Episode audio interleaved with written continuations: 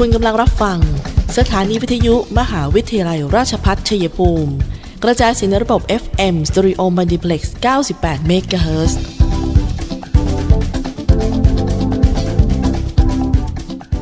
ที่นี่ สถานีวิทยุกระจายเสียงเพื่อการศึกษา มหาวิทยาลัยราชพัฒชัยภูมิส่งกระจายเสียงในระบบ FM Stereo Multiplex ความถี่ 98 MHz จากนี้ไป อเชิญท่านติดตามรับฟังรายการ คุยกันบ่ายสองโมงดำเนินรายการโดยธนทรชัยวงศ์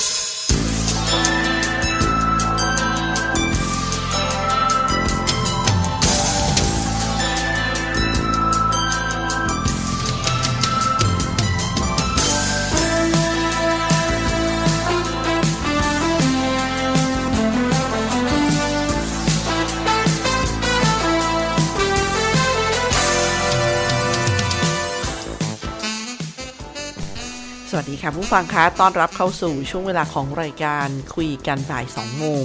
ประจำบ่ายวันพุธที่ 25 สิงหาคม พุทธศักราช 2564 ค่ะ ดิฉันตุ๊กธนทรทำหน้าที่ดำเนินรายการค่ะ FM 98 MHz สถานีวิทยุมหาวิทยาลัยราชภัฏชัยภูมินะคะอยู่กันตรงนี้ 1 ชั่วโมงเต็มค่ะ 14นาฬิกาถึง 15นาฬิกาจันทร์ถึงศุกร์นะคะ ติดตามกันได้ ทั้งที่หน้าแฟนเพจ Facebook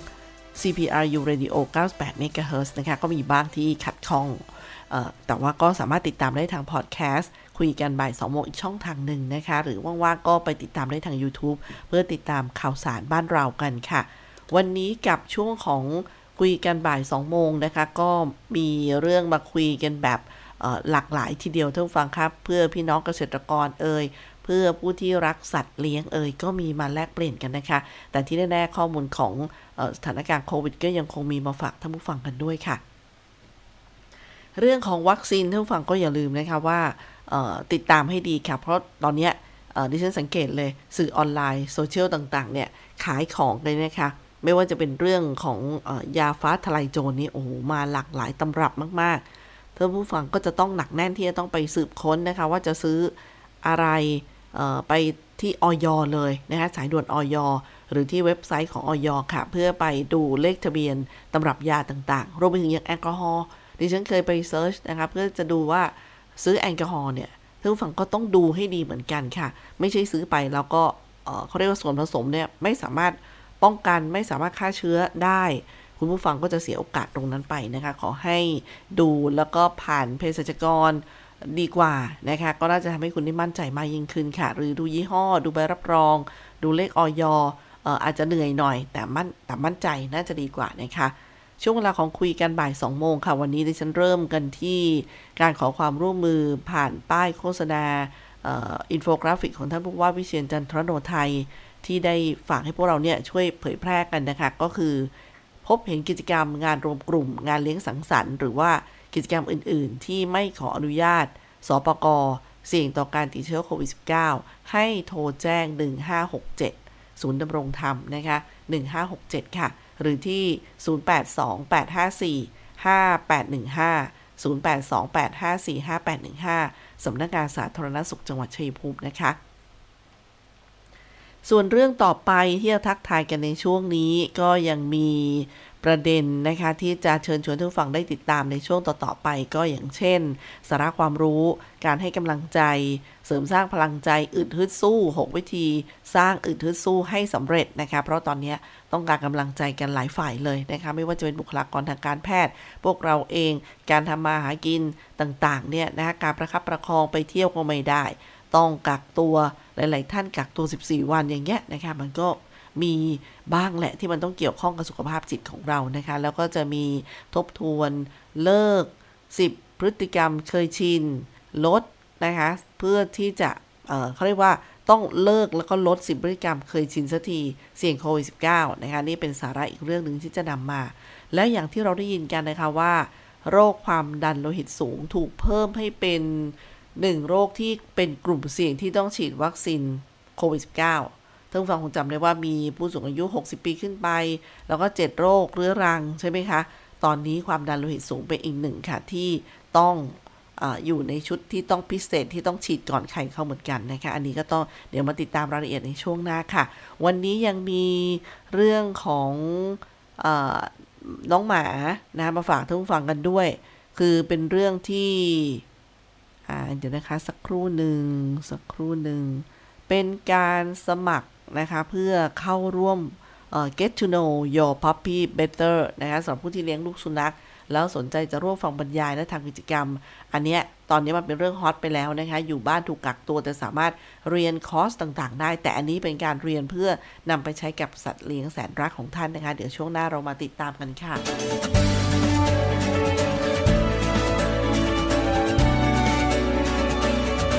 ในช่วงที่เราต้องต่อสู้กับ วิกฤตโควิด -19 นี้ ผมขอฝากไปถึงพี่น้องประชาชนคนไทยทุกคน เมื่อวัคซีนมาถึงท่านแล้ว ร่วมมือกันไปฉีดวัคซีนกันนะครับ เพื่อตัวท่าน ครอบครัวท่าน คนที่ท่านรัก เพื่อสังคมและประเทศไทยของเรา และทุกคนจะได้กลับมามีชีวิตปกติโดยเร็ว ประเทศกลับมาเข้มแข็ง และเดินหน้าต่อไปนะครับ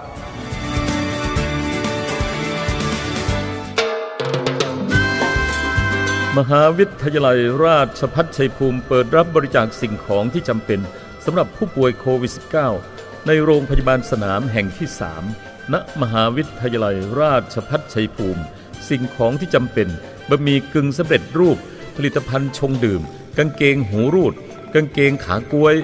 จาน ชาม ช้อน สบู่ แปรงสีฟัน ยาสีฟัน ผลิตภัณฑ์สำหรับซักผ้า ล้างภาชนะ ผลิตภัณฑ์ล้างห้องน้ำ ขนมขบเคี้ยวและอื่นๆ จุดรับบริจาคที่อาคารศูนย์ศิลปวัฒนธรรม ติดต่อสอบถาม 044 815 111 ต่อ 0 เราจะผ่านโควิด -19 ไปด้วยกัน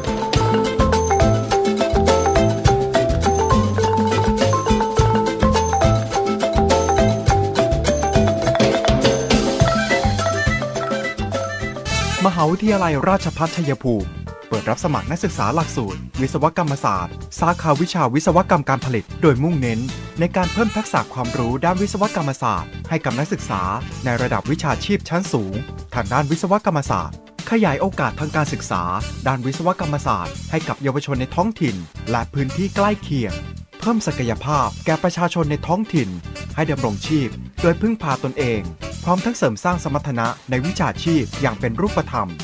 สอบถามโทร 085 102 0491 087 456 9889 และ 082 453 3052 หรือที่เว็บไซต์ cpru.ac.th มิติใหม่แห่งการศึกษา มหาวิทยาลัยราชพัฒชัยภูมิ มุ่งสร้างบัณฑิตคุณภาพ จากอุตสาหกรรมภูมิภาค สู่อุตสาหกรรมอาเซียน และส่งเสริมการพัฒนาท้องถิ่นช่วงฝังค่าช่วงที่ 2 กับคุยกันบ่าย 2 โมงนะคะ ไปกันต่อเลย กับการเชิญชวนให้ร่วมสัมมนา เผยแพร่วิชาการนะคะลงทะเบียนฟรีค่ะ 27 สิงหาคมนี้นะคะ ฝ่าวิกฤตด้วยสติในองค์กรค่ะ โดยนะคะช่วง9นาฬิกาถึง9นาฬิกา30 นาทีสรุปผลการดำเนินงานของโครงการ แล้วก็หลังจากนั้นก็เป็นองค์กรกับการฝ่าวิกฤต แล้วก็ต่อด้วยฝ่าวิกฤตด้วยสติในองค์กร ต่อด้วยมีโอทอล์กนะคะฝ่าวิกฤตด้วยสติในองค์กรนะคะนี่ก็มีโอแขกรับเชิญเยอะมากนะคะทั้งบริษัทไลออนประเทศไทย คุณสมศิษย์สองประสม บริษัทบางกอกแคนแมนดูแฟคเจอริงบริษัทไทยโคโคนัทจำกัดบริษัท Eastern Polymer Group จำกัด บริษัท Product Development Manufacturing จำกัด กลุ่มบริษัท ตะล่อมสินและบริษัท Winstar Lighting จำกัด แล้วก็ยังมีเรื่องของการ share and learn สร้างสุขด้วยสติในองค์กรนะคะการเป็นวิถีองค์กรก็จะมีโอ้โหตัวแทนจากบริษัทต่างๆ มา การพัฒนาคนด้วยสติในแนวจิตวิทยา สติช่วยฝ่าวิกฤตนะคะแล้วก็มีการนำและสร้างทีมเพื่อสติในองค์กร 15นาฬิกาก็เป็นมีโอ Thailand Hub of the World แล้วก็มี next step after action review โอ้นะ เป็นเรื่องที่เขาเรียกว่าลองเข้าไปเรียนรู้กันดูนะคะ เป็น 27 สิงหาคมค่ะ การสัมมนาเผยแพร่วิชาการฝ่าวิกฤตด้วยสติในองค์กรนะคะ ถ้าฟังสนใจก็ลองเข้าไปพิมพ์ แล้วก็ลงทะเบียนกันได้ค่ะ วันนี้มีกำลังใจมาฝากกันนะคะ เพราะว่าหลาย ๆ วันเนี่ยเอาสถานการณ์บ้าง นู่นนี่ที่มันฟังแล้วบางทีก็เออ มันจะฝ่าฟันกันไปได้ยังไงอีกนานไหมนะคะ อะไรประมาณนี้เรามาฟังอะไรที่มันเป็นการดูแลสภาพจิตใจกันหน่อยนะคะ เป็นข้อมูลจากกรมสุขภาพจิตค่ะท่านผู้ฟังเรื่องของการเสริมสร้างพลังใจอึดฮึดสู้นะคะอึดคือทำใจให้สงบไตรตรอง อดทนต่อเรื่องราวที่มากระทบ ส่วนฮึดนะฮึด นะสร้างกำลังใจแล้วก็มีความหวังค่ะ ส่วนการสู้ก็คือใช้แรงกายแรงใจสติปัญญา ร่วมกันต่อสู้โควิด -19 มี 6 วิธีสร้างอึดฮึดสู้ให้เกิดนะคะ ข้อ 1 พูดให้กำลังใจตนเองค่ะ ว่าฉันต้องผ่านไปให้ได้ ฉันจะต้องผ่านวิกฤตครั้งนี้ให้ได้ ฉันผ่านวิกฤตนี้ได้แน่นอน 2. ใช้เทคนิคปรับอารมณ์ ให้จิตใจสงบและผ่อนคลาย คือการทำสมาธิ การฝึกหายใจเข้าออกยาวๆ รับรู้ลมหายใจที่ปลายจมูก 3. เพิ่มความรู้สึกมีคุณค่าให้ตัวเองค่ะ อย่างเช่น การเป็นจิตอาสา การให้กำลังใจ การให้โอกาส การให้รอยยิ้ม 4. สร้างความหวังและกำลังใจด้วยการค้นหาศักยภาพที่เคยมี ทบทวนว่าตัวเองเนี่ยก้าวผ่านความลำบากในชีวิตที่ผ่านมาได้ยังไง ใครสำคัญกับเรา และเราสำคัญกับใครนะคะ ทบทวนบ่อยๆ 5. เรียนรู้และลงมือทำสิ่งใหม่ที่ไม่เคยทำมาก่อน อย่างเช่น เย็บผ้าทำอาหารทำขนม เรียนหลักสูตรออนไลน์อะไรประมาณนี้ค่ะ 6. ติดต่อกับคนในครอบครัวเพื่อนฝูงและคนรู้จักนะคะ นั่นคือพูดคุยปรึกษาหาความรู้ แล้วก็แหล่งช่วยเหลือต่างๆนะคะนี่ก็เป็น6วิธีในการสร้างอึดฮึดสู้ให้เกิดขึ้นกับ กำลังใจของเรานะคะนำไปใช้ได้ค่ะท่านผู้ฟังคะสิ่งที่ต้องรู้เกี่ยวกับสายพันธุ์เดลต้านะคะโควิด -19 เนี่ย โปรดจำไว้ว่าไม่มีวัคซีนใดที่ได้ผลร้อยเปอร์เซ็นต์แล้วคุณก็ยังสามารถติดเชื้อและแพร่เชื้อให้ผู้อื่นได้ แม้ว่าจะรับวัคซีนไปแล้ว เพื่อการปกป้องที่ดีที่สุดนะคะ ให้สวมหน้ากาก รักษาระยะห่างล้างมือให้สะอาด แล้วก็หลีกเลี่ยงสถานที่แออัดและการรวมกลุ่มค่ะ นอกจากนั้นนะคะก็ยังมีมาย้ำเตือนกันให้เลิกลด 10 พฤติกรรมเคยชิน ที่เสี่ยงกับโควิด -19 นะคะ อันที่ 1 ขยี้ตาแคะจมูก 2. ถึงบ้านแล้วทิ้งตัวลงนอนไม่อาบน้ำเปลี่ยนเสื้อผ้าทันที คือวิถี New Normal มันเกิดขึ้นแล้วท่านฟังคะกลับบ้านแหมต้องอาบน้ำสระผม 3. หยิบจับสารพัดแต่ไม่ล้างมือนะต้องเลิกนะคะ 4. ไม่พกหน้ากากผ้า หรือเจลล้างมือ 5. อยู่ใกล้กันลืมห่าง 1-2 เมตร 6. กอดหอมจับมือคนรักและครอบครัว คือต้องไม่ทำต้องเลิกนะคะ ที่อ่านมาเนี่ยเจ็ดป่วยแล้วไม่กักตัวเองอยู่บ้าน 8. ใช้ของส่วนตัวร่วมกับผู้อื่น 9. กินอาหารที่ปรุงทิ้งไว้นานแล้ว อาหารดิบอ่าเนี่ยไม่ได้เลย ปาร์ตี้สังสรรค์นะข้อที่ 10เนี่ยปาร์ตี้สังสรรค์กับเพื่อนฝูงเขาบอกมันต้อง ลดละเลิกจริง ๆ นะคะ ตอนนี้เขาขอให้ทุกคนเนี่ยมาใช้วิถีแบบนี้กันแล้วค่ะท่านผู้ฟังคะช่วงช่วงแรกเนี่ยคุยกันไปละเรื่องของโรคความความดันโลหิตสูงที่มีความเสี่ยงต่อโควิด -19 นะคะทำไมผู้สูงอายุ แล้วก็ผู้ป่วยความดันสูง เมื่อติดเชื้อไวรัสซาร์โคฟ2เนี่ย ก็คือไวรัสโควิดนี่แหละ ถึงมีอาการรุนแรงกว่านะคะคำตอบก็คือกลุ่มผู้สูงอายุ ผู้ป่วยความดันโลหิตสูง หรือผู้ป่วยโรคหัวใจ ควรระมัดระวังเป็นพิเศษ เพราะอาจมีความเสี่ยงนำไปสู่ภาวะหัวใจวาย และเสียชีวิตได้สูง เนื่องจากเชื้อไวรัสเนี่ยส่งผลให้มีภาวะต่างๆ ตามมาก็อย่างเช่น หัวใจเต้นผิดจังหวะ ร่วมกับภาวะกล้ามเนื้อหัวใจอักเสบ และทำให้ระบบไหลเวียนโลหิตล้มเหลวค่ะ ส่วนข้อปฏิบัติของผู้ป่วยความดันโลหิตสูงนะคะให้อยู่บ้านหลีกเลี่ยงการออกไปร่วมกิจกรรมรวมกลุ่ม หากจำเป็นควรเว้นระยะห่าง 2 เมตร สวมหน้ากากอนามัย หรือใช้ผ้าปิดจมูก แยกสำหรับอาหารและเครื่องใช้ส่วนตัวกับบุคคลอื่น มันดูแลสุขภาพ กายสุขภาพจิตให้ดีค่ะ ล้างมือสม่ำเสมออย่างน้อย 20 วินาที ควรรับประทานอาหารที่ปรุงสุกหลีกเลี่ยงทานอาหารรสหวานมันเค็ม ตรวจเช็คดูว่ายารักษาความดันโลหิตสูงเนี่ยพอในระยะที่ต้องอยู่บ้านหรือเปล่า ควรทำความสะอาดบ้านวัตถุที่ถูกสัมผัสบ่อยๆ ทุกวัน หากมีอาการไข้สูง ไอจาม หรือว่าหายใจลำบาก อันนี้ควรรีบไปพบแพทย์ค่ะ แล้วถ้าอยู่บ้านคนเดียวนะคะ ต้องมีเบอร์ติดต่อแพทย์ แล้วก็ผู้ให้การช่วยเหลือไว้ด้วยนะคะไม่ว่าจะเป็น 1669 อาจจะไม่ง่ายนะคะ หรือเป็นสายด่วนกรมควบคุมโรค 1422 อย่างนี้เป็นต้นค่ะ ตอนนี้ความเสี่ยงของผู้ที่มีโรคประจำตัวเป็นความดันโลหิตสูงเนี่ยเขาได้ถูกเพิ่มบรรจุเป็นกลุ่มเสี่ยงที่ต้องฉีดวัคซีนโควิด -19 กันแล้วนะคะท่านผู้ฟังคะอันนี้ก็เลยเป็นเรื่องที่อ่าเป็นเรื่องที่ผ่านมาเมื่อไม่กี่วันนี้เอง จริงๆมันถูกพูดมาเรื่อยๆ แต่ตอนแรกเลยที่ 7 กลุ่มโรคนั้นยังไม่มีความดันโลหิตสูงนะคะแต่ตอนนี้บอกโอ้โหความเสี่ยงของผู้ที่เสียชีวิตไปแล้วเนี่ยเกี่ยวข้องกับความดันโลหิตสูงก็เยอะนะคะพักกันสักครู่ค่ะท่านผู้ฟังค่ะเดี๋ยวช่วงนักกลับมาคุยกันต่อ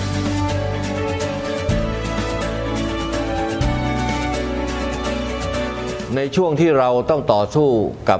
วิกฤตโควิด -19 นี้ ผมขอฝากไปถึงพี่น้องประชาชนคนไทยทุกคน เมื่อวัคซีนมาถึงท่านแล้ว ร่วมมือกันไปฉีดวัคซีนกันนะครับ เพื่อตัวท่าน ครอบครัวท่าน คนที่ท่านรัก เพื่อสังคมและประเทศไทยของเรา และทุกคนจะได้กลับมามีชีวิตปกติโดยเร็ว ประเทศกลับมาเข้มแข็ง และเดินหน้าต่อไปนะครับ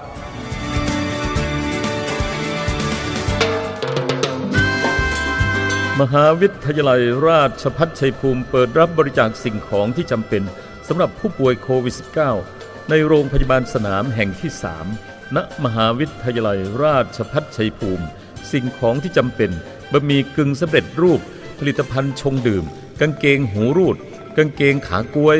จาน ชาม ช้อน สบู่ แปรงสีฟัน ยาสีฟัน ผลิตภัณฑ์สำหรับซักผ้า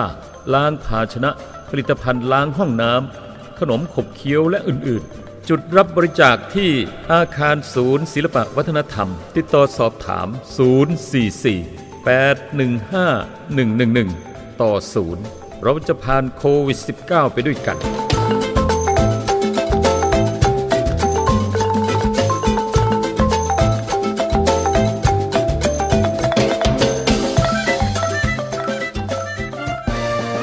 คณะรัฐศาสตร์ มหาวิทยาลัย ราชพัฒชัยภูมิ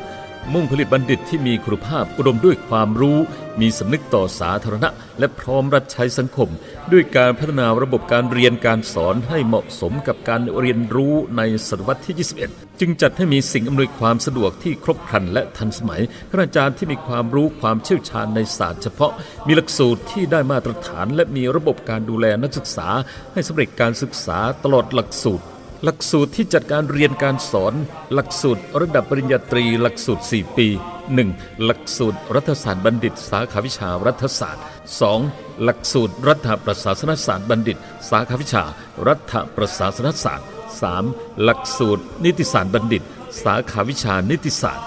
4. หลักสูตรศิลปศาสตร์บัณฑิต สาขาวิชา สหวิทยาการเพื่อการพัฒนาท้องถิ่น หลักสูตรระดับบัณฑิตศึกษา หลักสูตร 2 ปี 1. หลักสูตรรัฐประศาสนศาสตร์ มหาบัณฑิต สาขาวิชา รัฐประศาสนศาสตร์ 2. หลักสูตรศิลปศาสตร์ มหาบัณฑิต สาขาวิชา ยุทธศาสตร์การพัฒนา สิ่งสนับสนุนการศึกษาที่เหมาะสมกับการเรียนรู้ในศตวรรษที่ 21 1. ห้องเรียนคุณภาพ Smart Classroom ที่ทันสมัย เทียบเท่ามหาวิทยาลัยชั้นนำ 2. ห้องสมุดที่มีทรัพยากรสารสนเทศครบครัน 3. ห้องคอมพิวเตอร์สำหรับการสืบค้นและการศึกษาด้วยตนเอง 4. ระบบการให้คำปรึกษาระหว่างคณาจารย์และนักศึกษา 5. สโมสรนักศึกษาที่บริหารกิจกรรมสร้างสรรค์และสร้างสัมพันธภาพอันดีระหว่างนักศึกษา เรียนรู้จากผู้เชี่ยวชาญ สั่งสมประสบการณ์ พร้อมทำงานได้จริง เวลาเรียน ภาคปกติ วันจันทร์ถึงวันศุกร์ภาคพิเศษ ภาคกสพชวันเสาร์และวันอาทิตย์ แนวทางการประกอบอาชีพ 1. ข้าราชการสังกัดกระทรวงกรมกองต่างๆ 2. ข้าราชการตุลาการ 3. ข้าราชการสังกัดท้องถิ่น 4. พนักงานรัฐวิสาหกิจ 5. พนักงานเอกชน 6. นักวิจัย นักวิชาการ อาจารย์มหาวิทยาลัย 7. ผู้ประกอบการอิสระ คณะรัฐศาสตร์ มหาวิทยาลัย ราชพัฒชัยภูมิ โทรศัพท์ 044 815 111 ต่อ 1300 หรือที่เว็บไซต์ CPRU cpru.ac.th ยิ่งวันยิ่งเกรงไกรราชพัฒฟังคะต้อนรับเข้าสู่ช่วงที่ 3 ของคุยกันบ่าย2โมงค่ะ วันนี้มีเรื่องที่อ่าเขาเรียกว่ามันอยู่ใกล้ตัวเราอะนะ แต่ว่าในช่วงข้อมูลของการคุยข่าว หรือว่าการนำเสนอที่ผ่านมาเนี่ยก็จะเป็นเรื่องของโควิดเยอะนะคะ ทั้งเรื่องอการดูแลตัวเอง การดูแลชุมชน การจะรับวัคซีนยังไง การเตรียมตัวการใช้ชีวิตอะไรอย่างเงี้ยนะครับมันก็จะมีข้อมูลเยอะมากเพราะมันเป็นเรื่องใหม่ทั้งหมด ตอนนี้มีเรื่องของน้องหมามาฝากกัน เป็นเรื่องที่เชิญชวนให้สมัครเข้าร่วมฟรีค่ะเป็นการสัมมนาทางออนไลน์ แต่เป็นหัวข้อที่ดิฉันเชื่อว่าหลาย ๆ ท่านที่มีน้องหมาอยู่ด้วยต้องชอบแน่ ๆ สำหรับผู้ที่กำลังเลี้ยงลูกสุนัข แล้วก็สนใจจะเข้าร่วมฟังบรรยายทำกิจกรรมในหัวข้อทำความรู้จักกับลูกสุนัขของคุณให้มากขึ้น 18 กันยายนนี้นะคะช่วงเวลา 19นาฬิกาถึง 21นาฬิกาค่ะ บรรยายโดยอาจารย์ดรนายสัตวแพทย์ ปรารมศรีสีพวัสราคม ถ้าดิฉันออกเสียงนามสกุลท่านผิดต้องขออภัยด้วยนะคะท่านผู้ฟังก็เข้าไปมันก็จะมีแบบฟอร์ม ทั้ง QR code แล้วก็ Google Form นะคะท่านได้กรอกสมัครที่จะเข้าร่วมการอบรมสัมมนาครั้งนี้ค่ะ ท่านที่สมัครแล้วก็สามารถทัก inbox ได้ทาง IG หรือเพจ Facebook ภายในวันที่ 17 กันยายน เพื่อรับลิงก์เข้าร่วมฟังบรรยายนะคะ ก็ขอสงวนสิทธิ์การเข้าร่วมกิจกรรมเนี่ยให้กับเจ้าของที่มีลูกสุนัขอายุไม่เกิน 1 ปี แล้วก็เจ้าของที่กำลังจะรับ ลูกสุนัขมาเลี้ยง ในกรณีที่มีผู้เข้าร่วมเกินกว่าจำนวนที่กำหนดเนี่ยเขาเลยบอกว่าจะต้องมีเส้นแบบเนี้ยนะคะ ถ้ายังไม่ครบไม่เป็นไร แต่ถ้าเกินเนี่ยเขาจะต้องคัดคุณว่าเออถ้าคุณยังไม่มีสุนัขอายุ 1 ปี ไม่คิดจะเลี้ยงสุนัขเนี่ยขอให้คนที่เขาเลี้ยงอะไรประมาณนี้นะคะ ก็เลยเชิญชวนกันไว้ค่ะอะทีนี้มาดูน้องวัวกันบ้างเขาบอกว่าตอนนี้โรคเกี่ยวกับโคกระบือเยอะนะคะ ทีนี้จะสังเกตยังไง ถ้าพบว่าวัวป่วย จะทำยังไงนะคะมีคำแนะนำมาฝากท่านผู้ฟังพี่น้องเกษตรกรกันด้วยค่ะ ข้อแรกเลยแยกออกจากฝูงก่อนนะคะป้องกันการแพร่เชื้อติดต่อกัน 2. ดูว่าเป็นอะไรจากภายนอกก่อน ซึมไม่กินเป็นอาการพื้นฐานนะคะ ดูการเดินนั่งนอน หายใจ การเคี้ยวเอื้อง การขับถ่าย มีบวม มีแผลตรงไหนหรือเปล่า 3. ตรวจร่างกายเบื้องต้น วัดไข้ ดูการป่วย ประเมินการติดเชื้อ ไม่ใช่จับหูนะคะเขาบอก วัดชีพจรนับการหายใจว่าหอบไหม เปิดดูสีผิวเยื่อเมือกออที่จิ๋มหรือเปลือกเปลือกตาเหงือกอะไรเงี้ยนะคะดูดึงหนังบริเวณแผงแผงคอ ดูการขัดน้ำดูเต้านมน้ำนม อันนี้คือการตรวจร่างกายเบื้องต้นค่ะ เสร็จแล้วก็จดบันทึกอาการป่วย แล้วก็ผลการตรวจสงสัยอะไรเพิ่มก็เก็บตัวอย่างตรวจนะคะ 4. รักษาตามอาการที่ตรวจค่ะ เช่น มีไข้ก็ให้ยาลดไข้ ติดเชื้อใช้ยาปฏิชีวนะ ขาเจ็บก็ดูกีบดูขา ขาดน้ำก็ให้น้ำเกลือ ท้องเสียท้องอืดก็จัดตามที่ที่ตามอาการ ไม่ต้องรู้ว่าเป็นอะไรก็ได้ แต่ตรวจอย่างไรก็รักษาตามนั้นไปก่อน 5. นะคะ ตรวจประเมินอาการว่าดีขึ้นไหม วัดไข้ดูว่าไข้ลดไหมอาอาจจะยังไม่ปกติแต่ลดลงถือว่าแนวโน้มดีขึ้น เขาบอกว่าถ้าจับหูเนี่ยอาจจะไม่รู้บางทีเป็นความเชื่อเดิมๆนะคะ ถ้าให้ยาปฏิชีวนะต้องฉีดให้ครบคอร์สนะคะ คือ 3-5 ครั้ง ดูการเปลี่ยนแปลงจากที่ตรวจตอนแรกค่ะ แล้วก็จดบันทึกการใช้ยาการรักษา 6. ถ้าดีขึ้นเอากลับเข้าฝูง ถ้าไม่ดีขึ้นพิจารณาการรักษา แต่อาจต้องประเมินอย่างน้อย 5-7 วัน ไม่ใช่รักษาไปแล้ว ไม่ได้ประเมินจริง ๆ แต่ก็รีบเปลี่ยนยาอาจจะไม่หายนะคะ แล้วก็เปลืองเปล่าๆ 7. หาแนวทางการป้องกันไม่ให้เกิดอีก หรือหากตัวเดิมป่วยซ้ำ ก็ดูประวัติการป่วยที่บันทึก การรักษาที่เคยรักษาถ้าเป็นบ่อยๆ ซ้ำๆก็พิจารณาคัดออกจากฝูงได้เลยนะคะแล้วก็จดบันทึกอาการป่วย ผลการตรวจ สงสัยอะไรเพิ่มก็เก็บตัวอย่างตรวจ จดบันทึกการใช้ยาการรักษานะคะเขาบอกต้องตามตั้งแต่แรกๆไม่ใช่โดนไป 8 ชุดแล้วไม่หายค่อยตามอะไรเงี้ยอันนี้ก็เป็นเเรื่องของการดูแล น้องวัวนะโคกระบือ ที่จะดูว่าเอ๊ะเขาป่วยไม่ป่วย ก็เป็นข้อสังเกตที่ดีกับพี่น้องเกษตรกรที่ทำการปศุสัตว์นะคะ เอาละเดี๋ยวตรงนี้เราจะ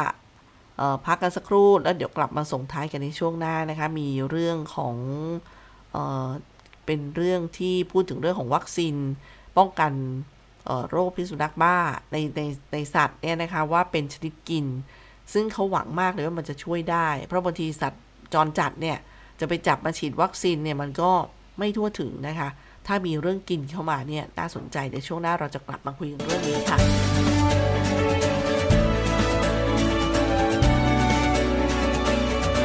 ในช่วงที่เราต้องต่อสู้กับวิกฤตโควิด -19 นี้ ผมขอฝากไปถึงพี่น้องประชาชน คนไทยทุกคน เมื่อวัคซีนมาถึงท่านแล้ว ร่วมมือกันไปฉีดวัคซีนกันนะครับ เพื่อตัวท่าน ครอบครัวท่าน คนที่ท่านรัก เพื่อสังคมและประเทศไทยของเรา และทุกคนจะได้กลับมามีชีวิตปกติโดยเร็ว ประเทศกลับมาเข้มแข็ง และเดินหน้าต่อไปนะครับ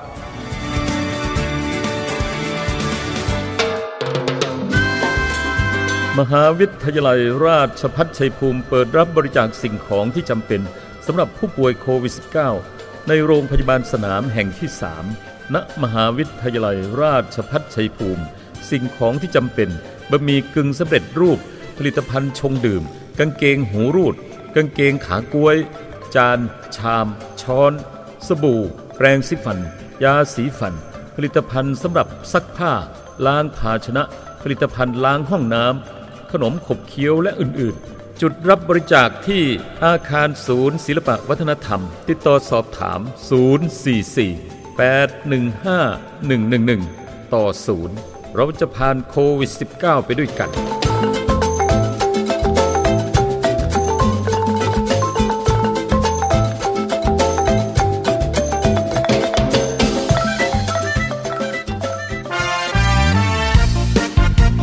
เปิดรับสมัครแล้ว โรงเรียนสาธิตมหาวิทยาลัยราชพัฒชัยภูมิแผนกประถมศึกษา รับป .1 อายุ 5 ปี 6 เดือนขึ้นไป รับป .2 อายุ 6 ปี 6 เดือนขึ้นไป และจบการศึกษาระดับป .1 แล้ว จัดการเรียนการสอนด้วยระบบการเรียน 3 ภาษา ภาษาอังกฤษ ภาษาไทย ภาษาจีน เรียนภาษาอังกฤษกับครูชาวต่างชาติเจ้าของภาษา ใช้ภาษาอังกฤษเป็นสื่อการสอนทุกรายวิชา ยกเว้นภาษาไทย และสังคมศึกษา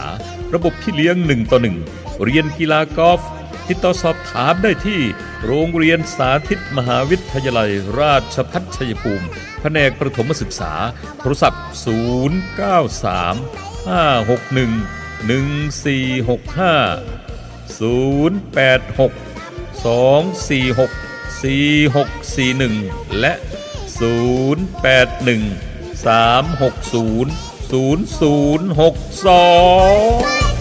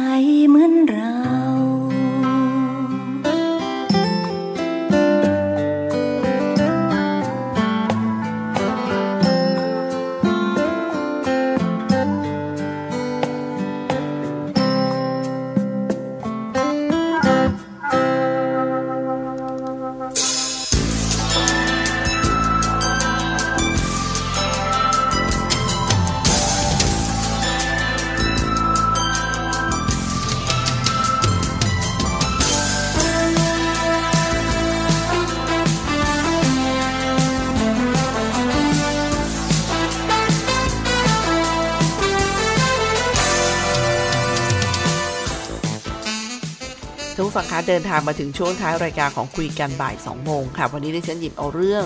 อวัคซีนป้องกันโรคพิษสุนัขบ้าแบบกินมาฝากกันนะคะ เพราะว่าดิฉันเชื่อว่าปัญหาของสัตว์จรจัดน้องหมาเนี่ยท่านผู้ฟังก็เอ็นดูสงสารเอาอาหารไปเลี้ยงเขาเนี่ยนะคะ แต่ว่าไม่ได้รับการดูแลอย่างครบถ้วนนะคะเขาก็ยังคงสร้างปัญหาไปแพร่เขาเรียกอะไรไปไปมีประชากรที่ต้องถูกทิ้งเป็น ประชากรสุนัขที่จรจัดอยู่อีกเยอะนะคะ ตอนนี้มาฟังกันเรื่องนี้ว่ามันเป็นอีกหนึ่งทางนะคะในการที่จะกำจัดโรคให้หมดไปจากประเทศค่ะ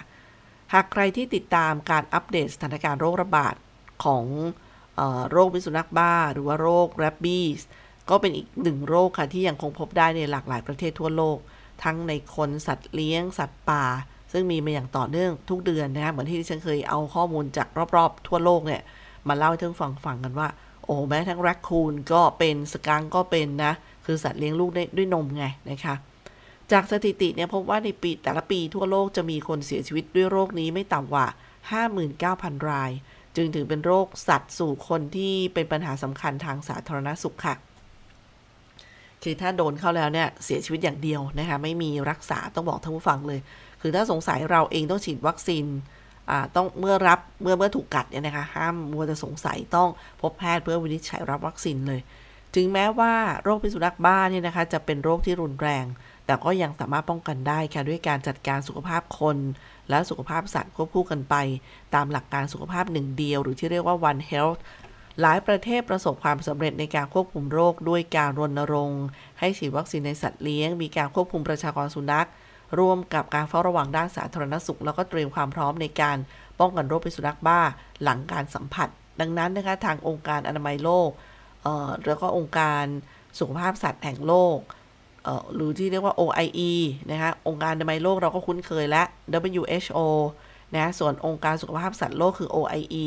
รวมทั้งองค์การอาหารและก็เกษตรกรรมแห่งสหประชาชาติที่เรียกว่า FAO ก็ได้มีการตั้งเป้าหมายที่จะลดจำนวนผู้เสียชีวิตจากโรคพิษสุนัขบ้าให้เป็นศูนย์ภายในปีพุทธศักราช 2573 นะคะสำหรับประเทศไทยเนี่ยโรคพิษสุนัขบ้าถือเป็นโรคประจำถิ่น เคยมีผู้เสียชีวิตเนี่ยถึง 370 รายนะคะในปี 2523 หน่วยงานที่เกี่ยวข้องจึงได้มีการร่วมมือกันทำให้จำนวนผู้เสียชีวิตลดลงอย่างต่อเนื่อง แล้วก็ในปี 2563 พบผู้เสียชีวิต 3 ราย ในปี 2564 ตั้งแต่ต้นปีจนถึงตอนนี้นะคะ พบผู้เสียชีวิตเพียง 1 ราย แต่ยังคงพบจำนวนสัตว์ติดเชื้อจำนวนมาก ในปี 2563 รายงานพบสัตว์ติดเชื้อ 233 ตัวอย่าง จากสุนัข 209 ตัว โค 11 ตัว แมว 6 สัตว์อื่น ๆ อีก 5 นะคะ ซึ่งประเทศไทยก็มีการตั้งเป้าหมายเหมือนกันที่จะเป็นพื้นที่ปลอดโรคในปี 2568 ดังนั้นกรมปศุสัตว์ค่ะจึงได้มีการดำเนินการควบคุมโรค โดยการควบคุมประชากรสุนัขและแมว แล้วก็ฉีดวัคซีนให้กับสัตว์เลี้ยง ซึ่งข้อแนะนำจากองค์การอนามัยโลกในการควบคุมและกำจัดให้โรคหมดไป พื้นที่นั้นนั้นจะต้องทำให้สัตว์มีภูมิคุ้มกันหมู่ เรียกว่า herd immunity นะฮะ herd immunity โดยการให้วัคซีนแก่สัตว์ในพื้นที่ติดต่อกันและครอบคลุมร้อยละ 70 ของประชากรสัตว์ ดังนั้นการให้วัคซีนแก่สุนัขกลุ่มใหญ่ ในประเทศที่มีปัญหาเรื่องสุนัขจรจัดจึงเป็นถือเป็นความท้าทายอย่างมากค่ะ เพราะยากที่จะจับสัตว์เหล่านี้มาฉีดวัคซีน ดังนั้นวัคซีนป้องกันโรคพิษสุนัขบ้าในรูปแบบกิน จึงเป็นอีกหนึ่งตัวเลือกอาจจะช่วยควบคุมโรคได้นะคะ ที่เขาเรียกกันว่า oral oral rabies vaccination นะคะ วัคซีนป้องกันโรคในรูปแบบกินเนี่ยเป็นวัคซีนป้องกันโรคพิษสุนัขบ้าในรูปแบบกินมีการพัฒนาขึ้นตั้งแต่ในช่วงทศวรรษที่ 1970 นะคะ เนื่องจากหลายประเทศสามารถควบคุมโรคในสัตว์เลี้ยงได้ แต่ประสบปัญหาการทำวัคซีนในสัตว์ป่ามากกว่าร้อยละ 90 ของเคสติดเชื้อในสหรัฐอเมริกาพบในสัตว์ป่า ก็อย่างเช่น ค้างคาว แรคคูน สกังก์ สุนัขจิ้งจอก คือเราไม่สามารถไปติดตามเขามารับวัคซีนได้ไงท่านผู้ฟัง เริ่มแรกเลยนะคะ วัคซีนในรูปแบบกินนี้เป็นวัคซีนที่ทำให้เชื้ออ่อนฤทธิ์ต่อมามีการพัฒนาวัคซีนแบบ recombinant เมื่อสัตว์เคี้ยวเหยื่อล่อที่มีวัคซีนอยู่ภายในแล้วเนี่ย เชื้อที่อยู่ในวัคซีนจะกระจายในช่องปาก จากนั้นต่อมน้ำเหลืองบริเวณช่องคอ และต่อมทอนซิลจะทำหน้าที่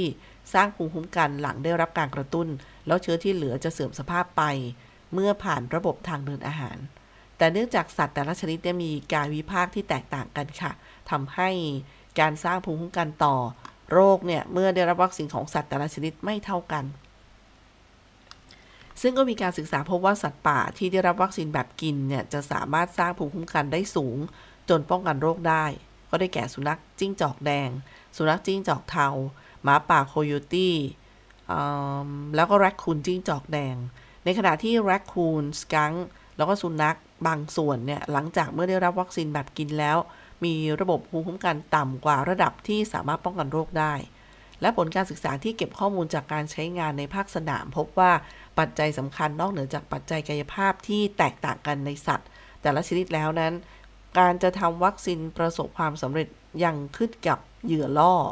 เหยื่อที่ใช้ในการบรรจุวัคซีนด้วยค่ะ แล้วก็แผนในการกระจายวัคซีนตัวอย่างเช่น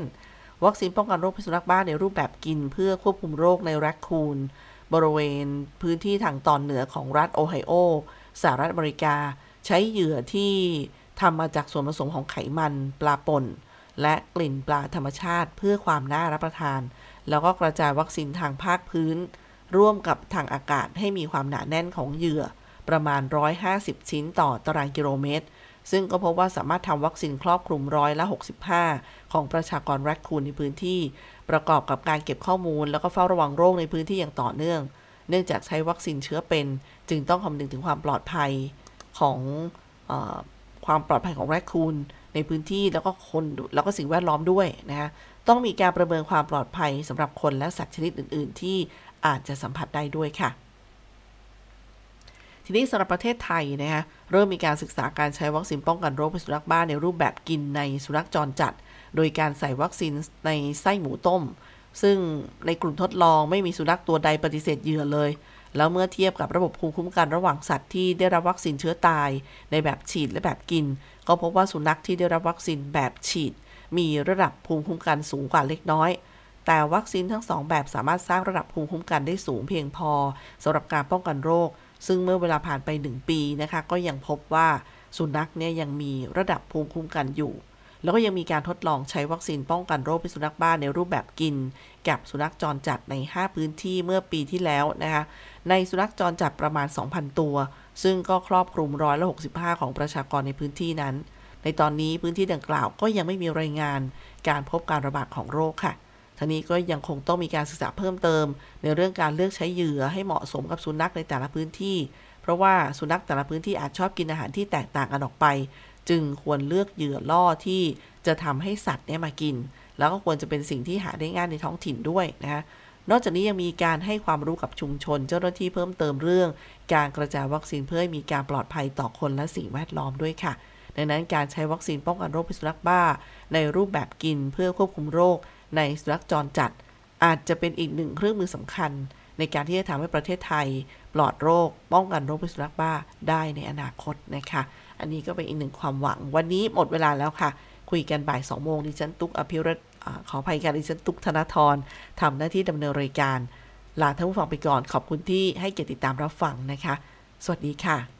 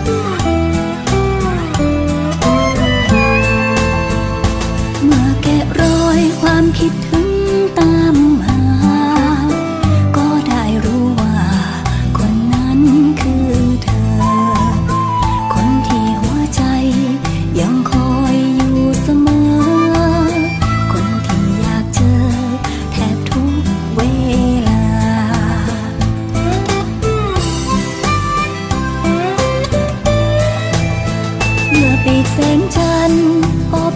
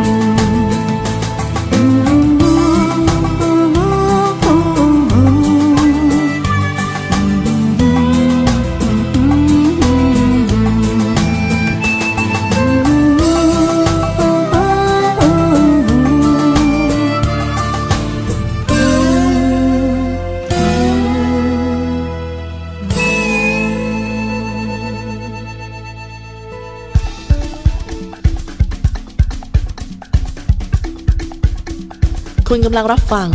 สถานีวิทยุมหาวิทยาลัยราชพัฒชัยภูมิ กระจายเสียงในระบบ FM Stereo Multiplex 98 MHz